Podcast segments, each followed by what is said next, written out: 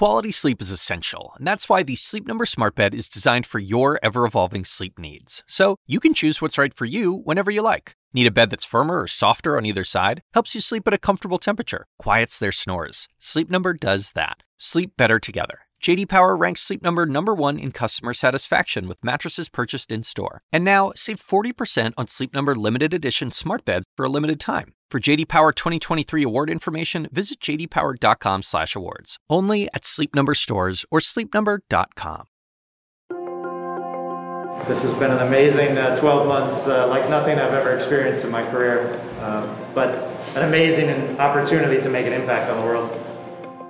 The COVID 19 vaccines were developed, tested, and granted emergency use authorization in record speed over the past year.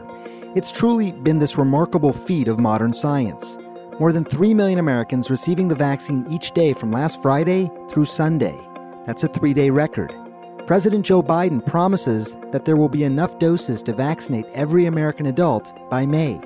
And to help meet that goal, COVID 19 vaccine manufacturers are ramping up production using some innovative technology to make sure our vaccine supply can keep up with demand.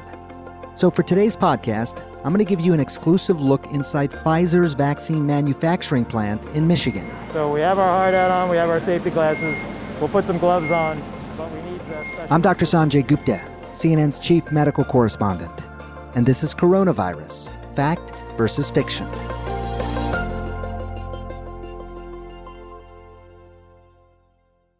So 60 million doses are surrounding us, hugging us right now. Imagine the impact that this uh, room will have, just the doses sitting here today, on U.S. citizens and patients around the world. That's Mike McDermott. He's Pfizer's president of global supply. We met up in Kalamazoo, Michigan for an exclusive tour of Pfizer's COVID 19 vaccine plant.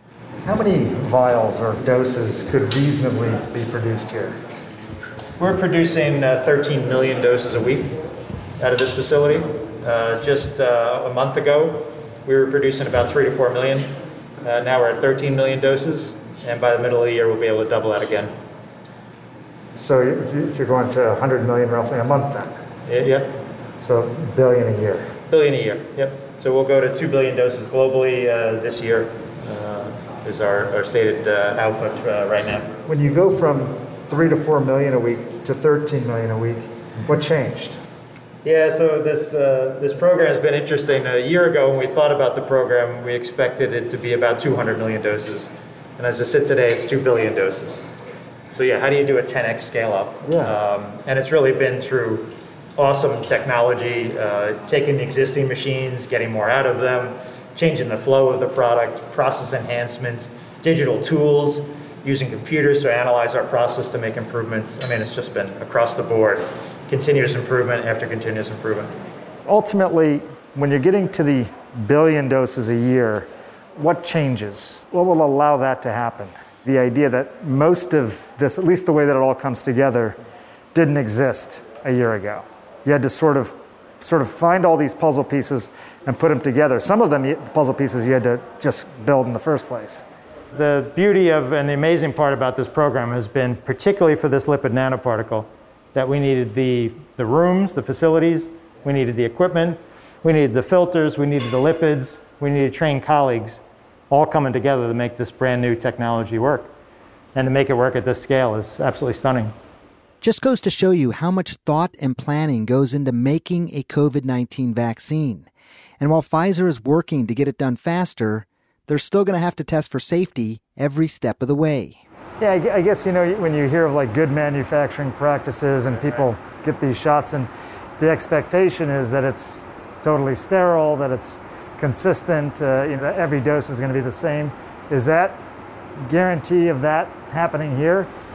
Yeah, I mean, it couldn't be more true. And we know how important this product is, but we talk a lot about speed, but you can't have speed at the uh, risk of having an issue at a patient level. So, all of the testing that we do for this product is consistent with any of our products globally.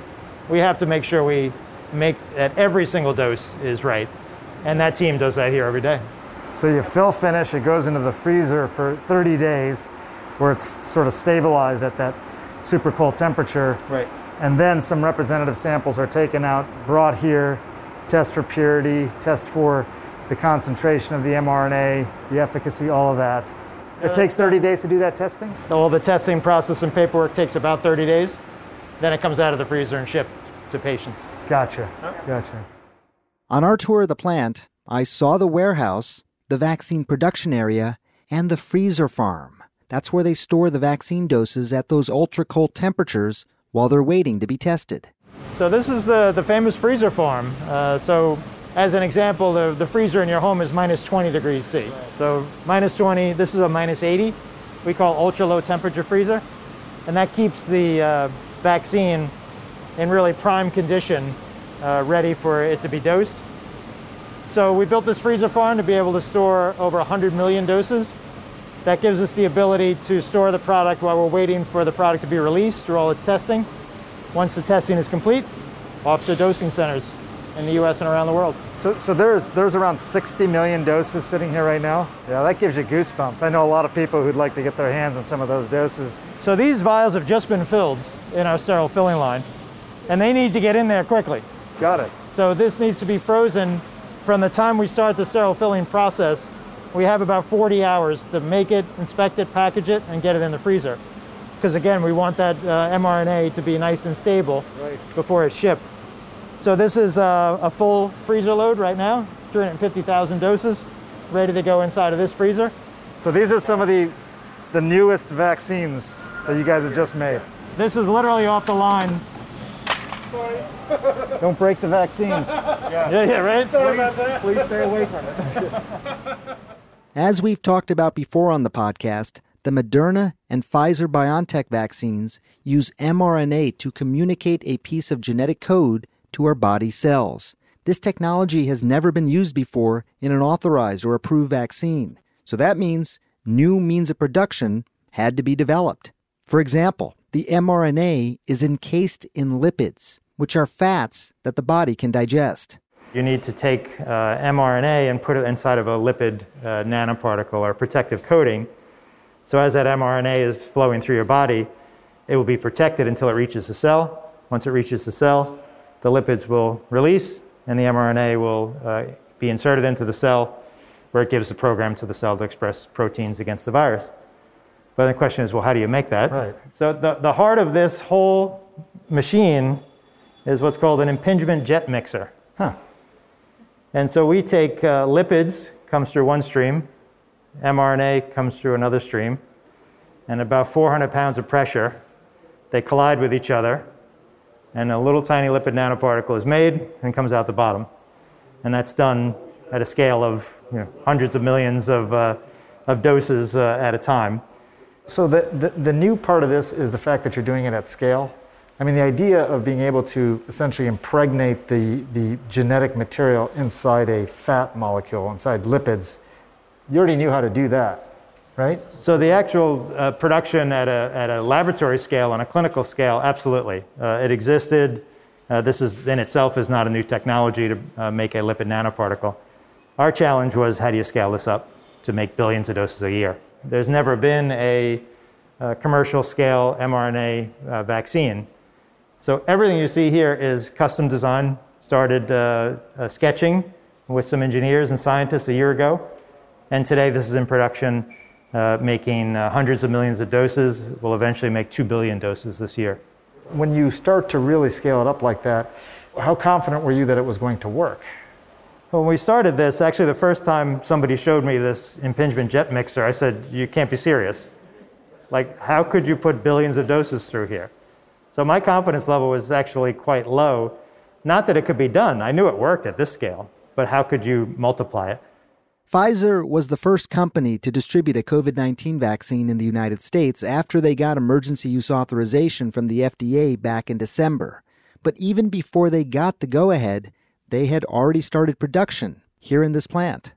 So this entire room was built at risk before we were done with the clinical trial. Some big gambles.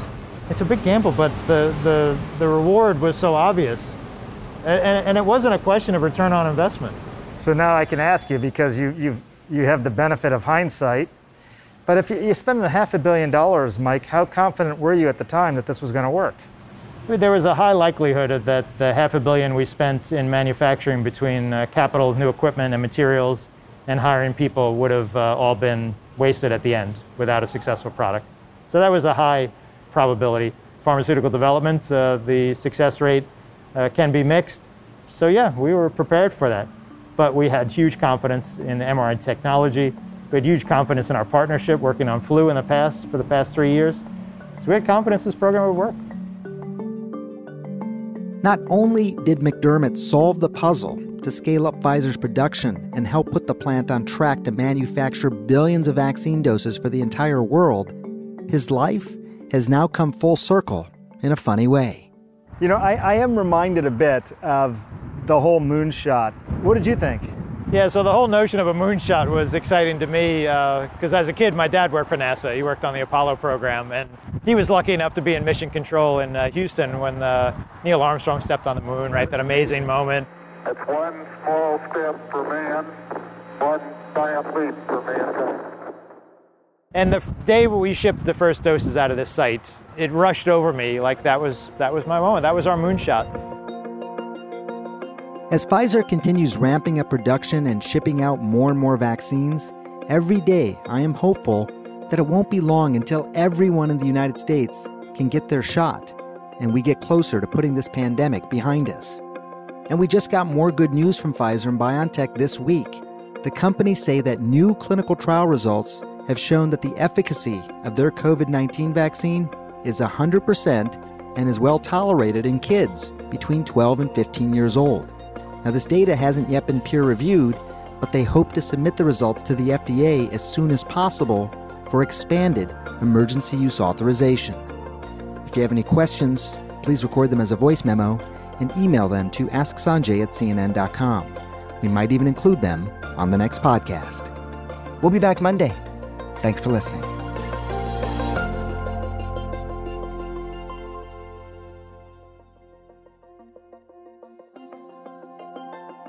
Coronavirus Fact versus Fiction is a production of CNN Audio. Megan Marcus is executive producer. Zoe Saunders is the senior producer. This week's episodes were produced by Rachel Cohn, Emily Liu, Aaron Mathewson, Madeline Thompson, Nathan Miller, Jordan Gass-Poore', and Zachary St. Louis. Our medical writer is Andrea Kane. Tommy Bazarian is our engineer. And David Toledo is the team's production assistant. Special thanks to Ben Tinker and Amanda Sealy of CNN Health, as well as Felicia Patinkin, Ashley Lusk, Courtney Coupe, and Daniel Cantor from CNN Audio.